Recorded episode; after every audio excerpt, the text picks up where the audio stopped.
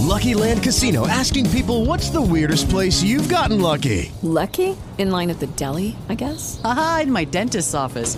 More than once, actually. Do I have to say? Yes, you do. In the car before my kids' PTA meeting. Really? Yes. Excuse me, what's the weirdest place you've gotten lucky? I never win and tell. Well, there you have it. You can get lucky anywhere playing at LuckyLandSlots.com. Play for free right now. Are you feeling lucky? No purchase necessary. Void where prohibited by law. 18 plus. Terms and conditions apply. See website for details.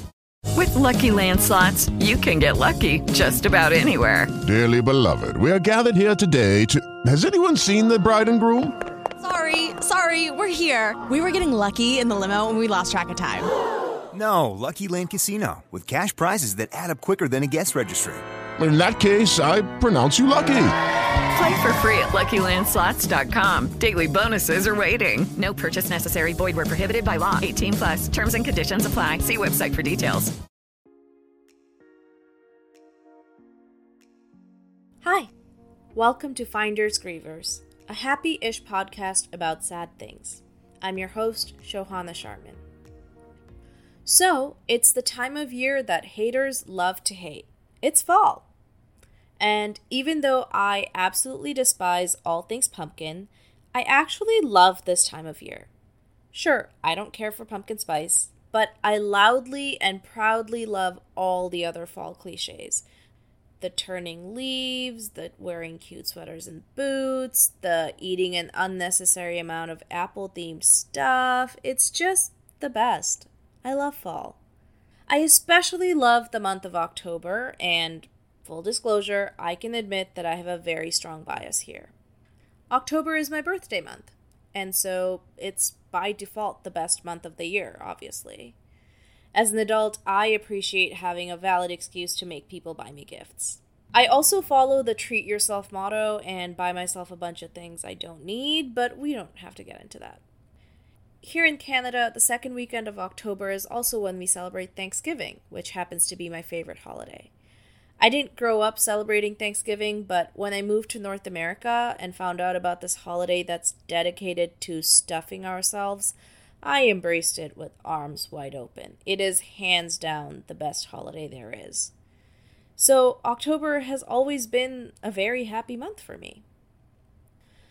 But nowadays, October is also the month when I think about my mom a lot.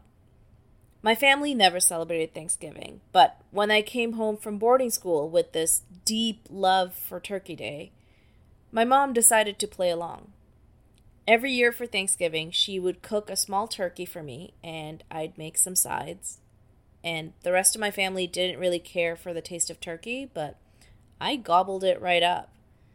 My mom would ask how the turkey was because cooking turkey is a bit different from cooking other meats, and she wasn't sure if she was doing it right. So I'd tell her it tastes great, and she'd start thinking out loud about ways to improve on the recipe for next year, and we would just sit and chat and watch TV. It wasn't exactly festive, but it was really nice. My mom also asked me what I wanted to eat for my birthday every year. She would start asking around mid October Do you want to go to a restaurant or do you want me to cook something at home? And if I said I wanted her to cook at home, then she would start asking me which dishes. Do you want pulao or khichdi?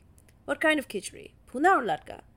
Do you want chicken on the side? What kind? Korma or chal or bhuna or I would get these pop-up quiz style questions from her for days and she would finalize the menu and go do groceries and on my birthday she would cook me this feast consisting of all my favorite things. I was out for a walk early this morning when I suddenly started thinking about these Thanksgiving and birthday feasts. And I don't know what happened exactly, but I just burst out crying. Just completely lost it in the middle of this hiking trail with all these sweet old folks and their dogs passing me by, just watching me bawl my eyes out.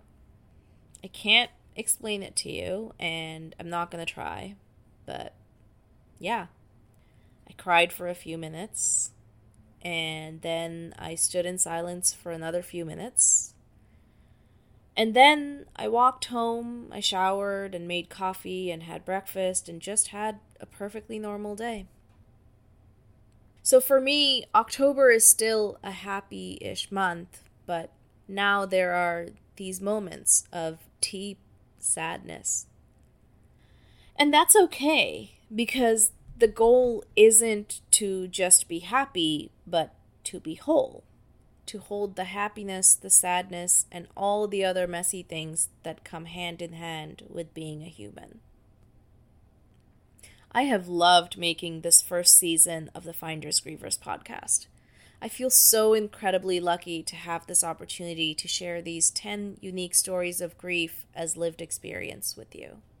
Throughout this season, I've also second guessed myself a lot because talking about grief is messy. It's hard, it's complicated, and honestly, I don't always know if I'm saying the right things.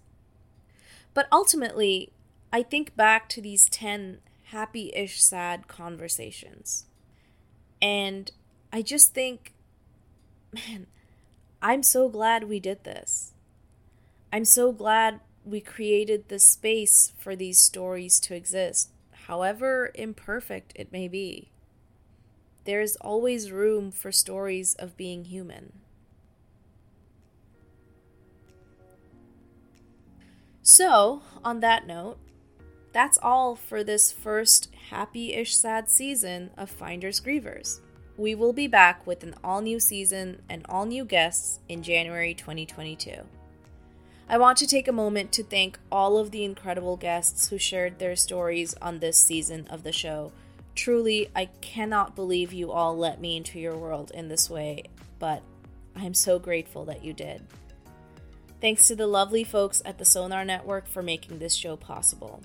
And last but not least, thank you for listening to these stories.